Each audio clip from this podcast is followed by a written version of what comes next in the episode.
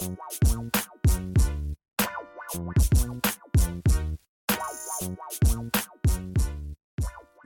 guys, and welcome back to the With a Bang podcast, where you guys can pop by every Monday and spend a couple minutes with me, your girl, Elsie Abang.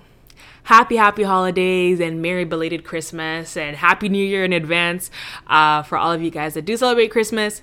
But I hope you guys have had a great holiday season. I honestly did. It's been great just relaxing, not having to worry about school. It's been my fourth year, which has been really tough, but at the same time, really rewarding to know that I'm this close to the end and that it's already been four years of university.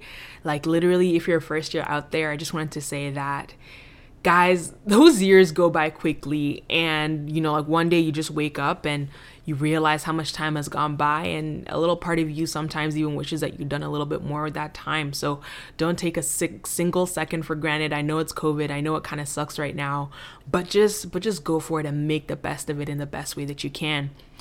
That said, that said, hope you guys are well rested and enjoying yourselves. In today's episode, I just wanted to share a book that I've been reading. I have always loved reading books ever since I was a kid. Like, although back then it was YA fantasy, I love books. Percy Jackson, The Mortal Instruments, The Alchemist, Artemis Fowl. I don't know, but if you guys have heard of any of these any of these books before and you resonate put it down in the comment section or pop me a DM. I am the YA fantasy babe, although I will say that I have kind of taken a step back away from that. And now, especially in the season that I'm in, trying to do better with, you know, developing myself and just trying to do better in life in general, I've kind of made a switch to self help books and, um, and faith books, especially. So, one of the books that I've been reading that have been literally like just awesome awesome, awesome, awesome has been The Four Loves by C.S. Lewis. And the funny thing about this book is that I haven't even really read a lot of it, but it's a book that just talks about love in such a in such a beautiful way in my personal opinion, and it takes a look at the four loves, and those are affection, friendship, charity, and eros, which is passionate love. And I actually have it over here. It is by C.S. Lewis. Funnily enough, I actually have quite a few of his books. A mentor of mine let me just pull them up. A mentor of mine shared one of his books with me, uh, I think about two years ago, definitely pre pandemic, and I still have it with me. It's A Mind Awake, it's an anthology of all his works. And I just remember reading this stuff and being like, this is some profound stuff. And recently, a friend of mine, Josiah, he actually uh, got me Mere Christianity by C.S. Lewis, which is apparently a really great book on faith. It's the book that I am mostly reading right now, and so far, so good. So I'll definitely get back to you guys with an update on this. But today's focus is on The Four Loves by C.S. Lewis. And the particular section that I started with was friendship.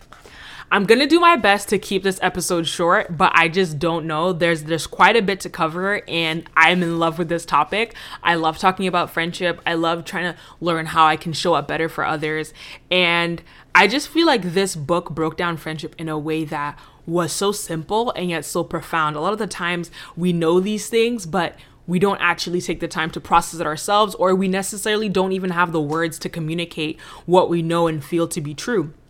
So I just wanted to share some parts because there's this particular section that I'm about to read. So I'll probably give you guys like a couple quotes and then talk about it. And that's probably the format that we're to follow. But there's this part of the book that talks about how friendship should be the least jealous of the loves. And I remember that that threw me for a loop because a lot of the time, you know, you guys remember back in middle school when it was like, oh, like this person's my best friend and you're not my best friend and da da da da.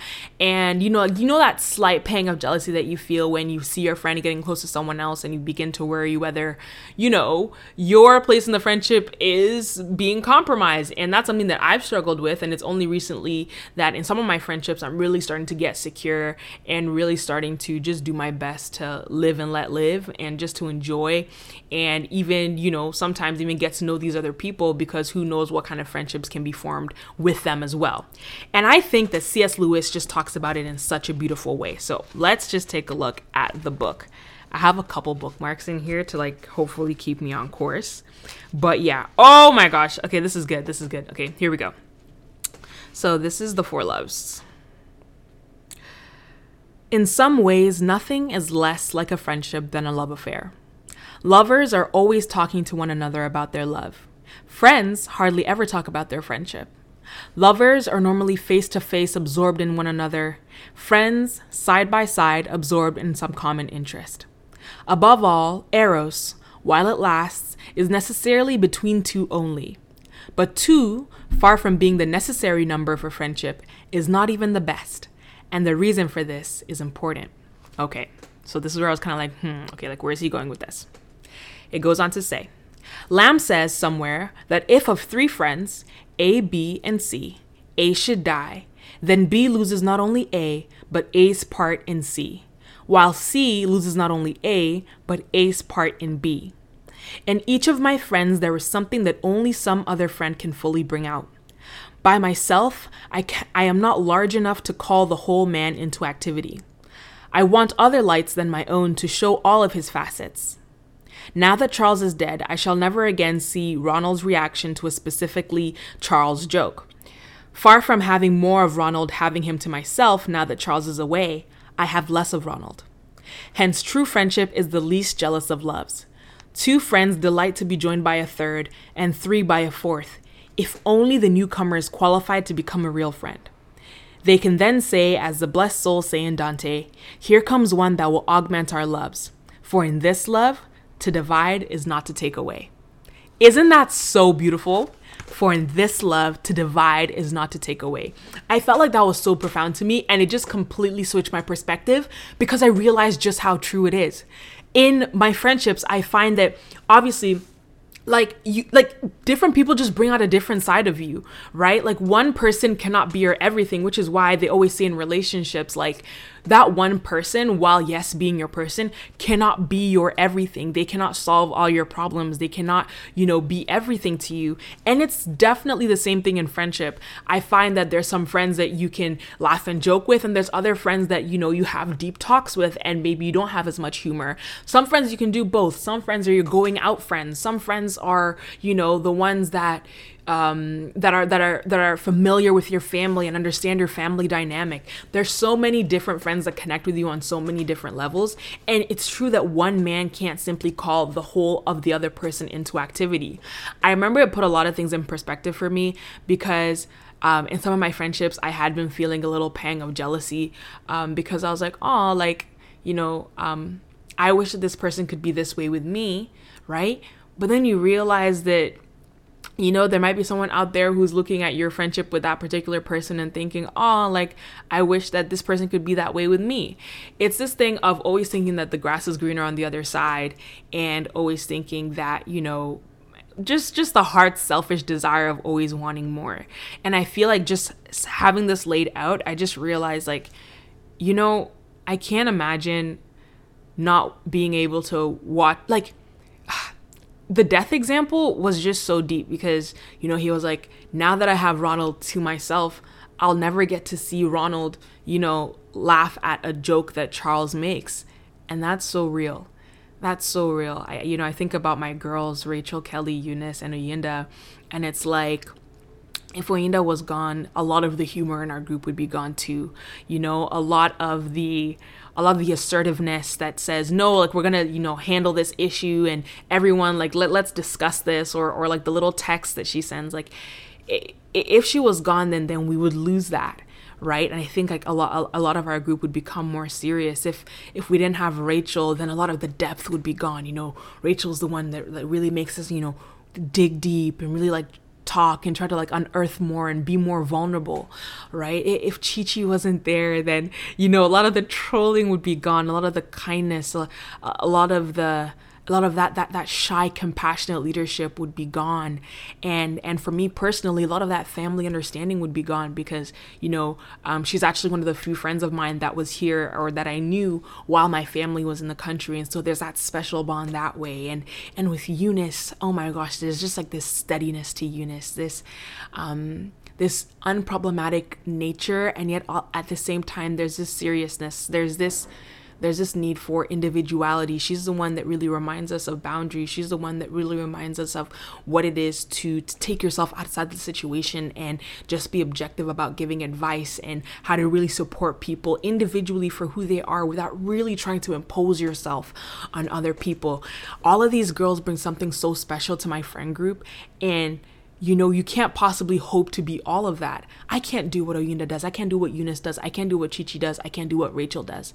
And that's okay because that's not my purpose, right? My friend Josiah always says something so interesting. He says that, you know, if if the microwave watched the fridge, his whole life and said, "Oh my gosh, why is it that every time they put something inside me that I can't keep it cold like a fridge does?"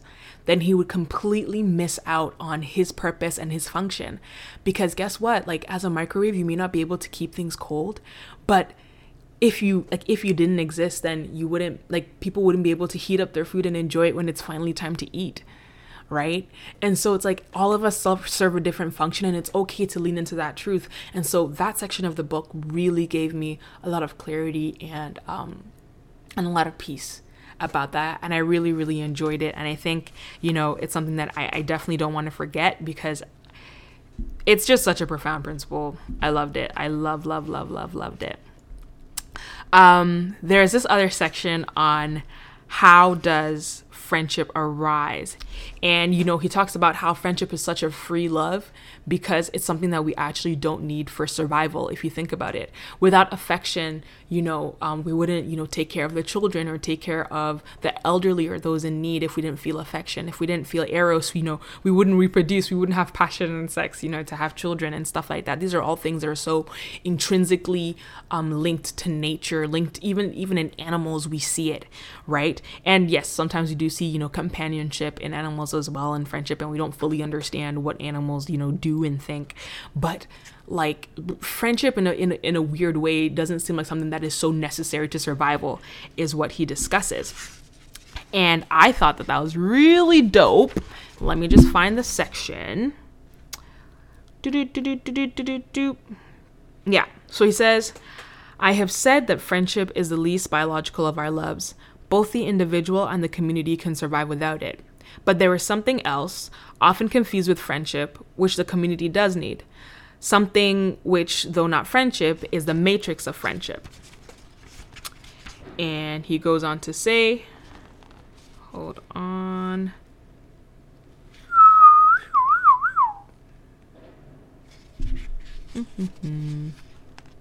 oh my gosh. I'm literally I literally put bookmarks in here and still I'm struggling to find to find what I'm looking for.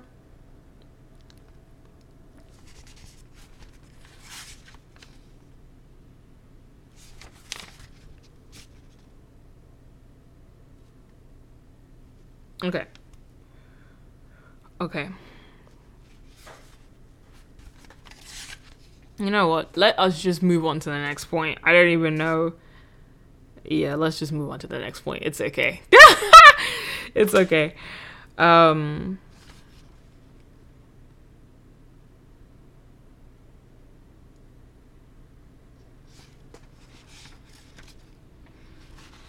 Okay.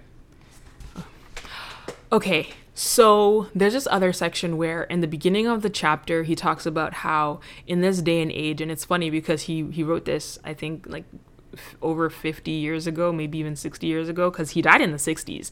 So it's crazy that this stuff still resonates, and it just shows you how history is so cyclical and there are universal principles. But he talks about how friendship is something that is no longer celebrated as it was once in ancient times, and how, you know, Eros has kind of taken the front seat in terms of the focus. And so he says here, um, very few modern people think friendship a love of comparable value or even a love at all. I cannot remember that any poem since In Memoriam or any novel has celebrated it.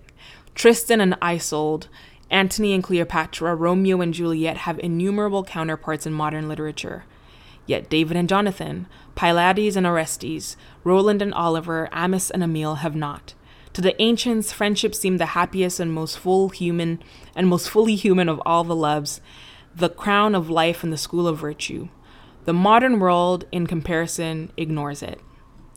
And I was like, hmm, wow. And he goes on to say, We admit, of course, that besides a wife and a family, a man needs a few friends. But the very tone of the admission and the sort of acquaintanceships which those who make it would describe as friendships show clearly that they're not talking about the philia, which Aristotle classified among the virtues, or the amicitia, which Cicero wrote in a book about. It is something quite marginal, not a main course in life's banquet, a diversion, something that fills up the chinks of one's time. How has this come about? And I was like, you know what? We really don't value friendship as much as we used to. And something that I've realized is that I've always, you know, put so much weight on romantic love and the one and finding, you know, my person. And obviously, social media definitely makes this way more pressing than I guess it maybe should be.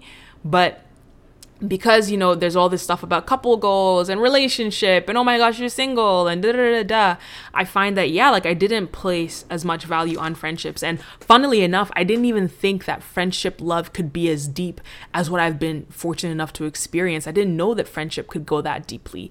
I didn't know that i could love friends so much to be almost willing to give my life basically for these people. Like, I didn't know just how much friends could become family to me. And that's something that I've learned in the past two years. And it's something that I'm continuing to learn about just how deep, you know, friendship can go. And, and it puts, you know, for me, it's funny, even in the examples that he gave, I was like, I don't know who these Pylades and Orestes or, you know, Amile and and Amis are, but I did know about David and Jonathan. And I remember reading the Bible um, sometime last year and finding out about David and Jonathan and thinking it was just the most beautiful thing ever and, and wishing for the same. And I think every day I get closer to, to, to, to something like that. I think the love in my friendship grows, and I'm very grateful for that. And it's just true. It's just true. I find that the times when I feel the least lonely, the times when I feel the least like, oh my gosh, like when is my husband coming, are the times when I'm focusing on just enjoying my friendships. I think that friendship can be a comparable love. And funnily enough, like it's this thing of, you know, relationships actually aren't for everyone. Like, not everyone's gonna have a husband, not everyone's gonna have a wife. Many people die without ever getting married. I mean, Paul did, right? And I'm trying to come to a place in my faith as well where I'm okay with potentially not being with somebody. You know, God says all the time that He is enough and that He always gives us everything that we need. And so, even if I have the desire in my heart for a boyfriend and a husband or whatever, it's this thing of if I really have everything that I need, then my friendships and my relationship with God are enough. Like, I don't actually need anything at this time. And it just means that I'm focusing on what I don't have instead of truly appreciating and investing in what I do. So for me, reading that was kind of a call to focus on what is really important and focus on what is here in the now and not worry so much about the future because even the Bible says that tomorrow will worry about itself. There's enough things to worry about today. So that was interesting. That was interesting. You see how, like, just a couple lines will just take you down this entire journey. And, you know, there's a section where he talks about, um, there's a section where he talks about, in our own time, friendship arises in the same way. For us, of course, the shared activity and therefore the companionship on which friendship supervenes will not often be a bodily one like hunting or fighting. It may be a common religion, common studies, or a common profession, even a common recreation. All who share it will be our companions, but one or two or three who share something more will be our friends. In this kind of love, as Emerson said, do you love me means do you see the same truth, or at least do you care about the same truth? The man who agrees with us that some question, little regarded by others, is of great importance can be our friend. He need not agree with us about the answer. Right? And I was like, wow. He was like, this is why um, you know, in companionship, the companionship was between people who were just doing something together hunting, studying, painting, or what you will. The friends will still be doing things together, but something more inward, less vividly shared and less easily defined. Still hunters, but of some immaterial quarry. Still collaborating, but in some work that the world does not, or not yet, take account of. still traveling companions but on a different kind of journey. Hence, we picture lovers face to face but friends side by side, their eyes looking ahead. This is why, forgive my language, he wrote this. This is why those pathetic people who simply want friends can never make any. The very condition of having a friend is that we should want something else besides friends. When the truthful answer to do you see the same truth would be I see nothing and I don't care about the truth, I only want a friend. No friendship can arise, though affection, of course, may. There would be nothing for the friendship to be about, and friendships must be about something, even if it were only an enthusiasm for dominoes or white mice. Those who have nothing can share nothing. Those who are going nowhere have no fellow travelers. And y'all, y'all, that section was just like, that section made a lot of sense to me because for a long time, I mean, I don't know if everyone's been through it, but for a long time there was a there was a there was a part of my life where I was just like, why can't I make any friends? I just really want friends. Da da da da. And that was my focus, and I was trying so hard to fit myself in places that I wasn't meant to be in, and stuff like that. So it might even be a similar situation in relationships because I feel like a lot of people say in their stories of finding love that, you know, they, they, they were looking for love and they were looking for love. And it was only when they decided to focus on themselves and not look for the person or not look for the one that that's when they found it. Similarly, for me, it was when I decided I wasn't gonna, you know, really actively search for friends that my friends actually arose when I stopped trying so hard. That's when it happened. And I think this is a good way of explaining why that is. It's, it's that a lot of times relationships are formed through something outside of ourselves. We bond over activities, we bond over topics, beliefs, values. Those are what are like those are what are truly important. And so if you're just, you know, going about something as, oh my gosh, like I want to make a friend, then then a lot of the time you've already missed it. Right? Um I thought I would just share that. I thought that was beautiful. And you know what? I think I'm gonna wrap this up soon but there's just one last part that I really want to talk about, and it's the sort of humility that you get in your friendships. Um, this appreciative love that C.S. Lewis talks about. I think apart from you know the, the the part where he talked about death and how you lose parts of of a friend when another friend leaves um, i think this is probably my favorite part other than that part and um, he says he talks about the freedom of friendship. He says that, hence, the exquisite arbitrariness and irresponsibility of this love. I have no duty to be anyone's friend, and no man in the world has a duty to be mine. No claims and no shadow of necessity. Friendship is unnecessary, like philosophy, like art, like the universe itself, for God did not need to create. It has no survival value. Rather, it is one of those things which give value to survival. Friendship is ch- is a choice. And i feel like free love is the best kind of love which is why god does not force us to love him. Because it's like god does not need us but he wants us to love him. And isn't that so much more of a beautiful love when somebody chooses you not out of necessity but out of pure choice and desire you know?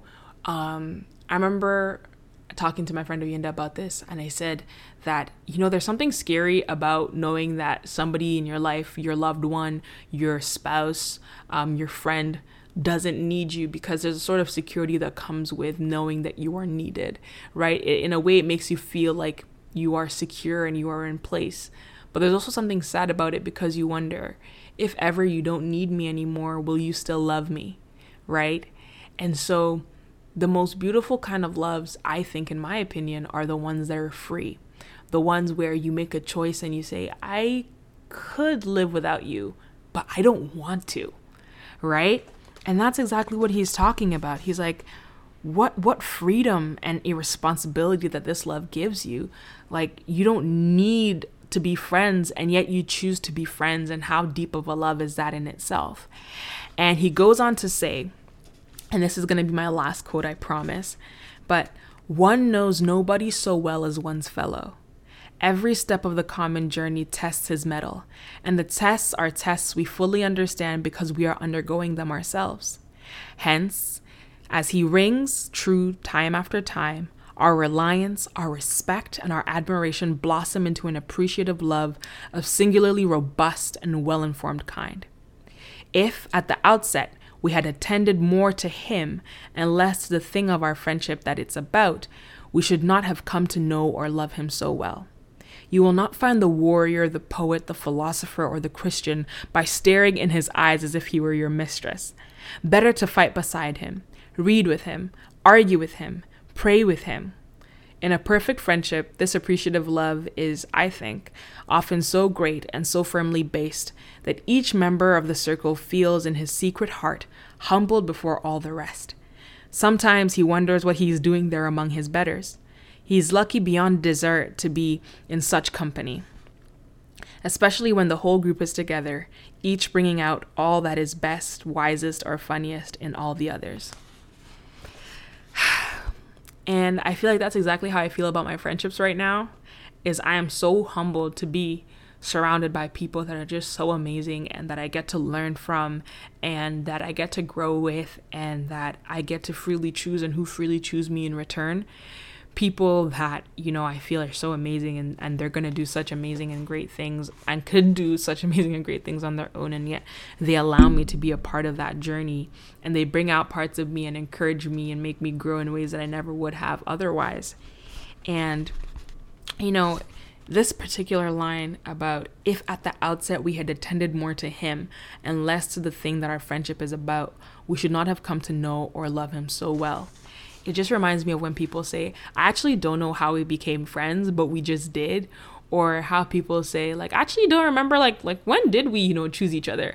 And I feel like that's because a lot of the time you just do things together or you just be in each other's presence and after a while it's like you you didn't know that you were taking tally. You didn't know that you were registering it, but you know every action that that they took that, that that you admired or every action that you know that they took that proved that they were reliable or that that made them more and more of a person in your eyes that you would want you know to have in your life it's those little things that add up over time that make you go oh my gosh one day like you look at each other and you realize we're, we're close like we're friends.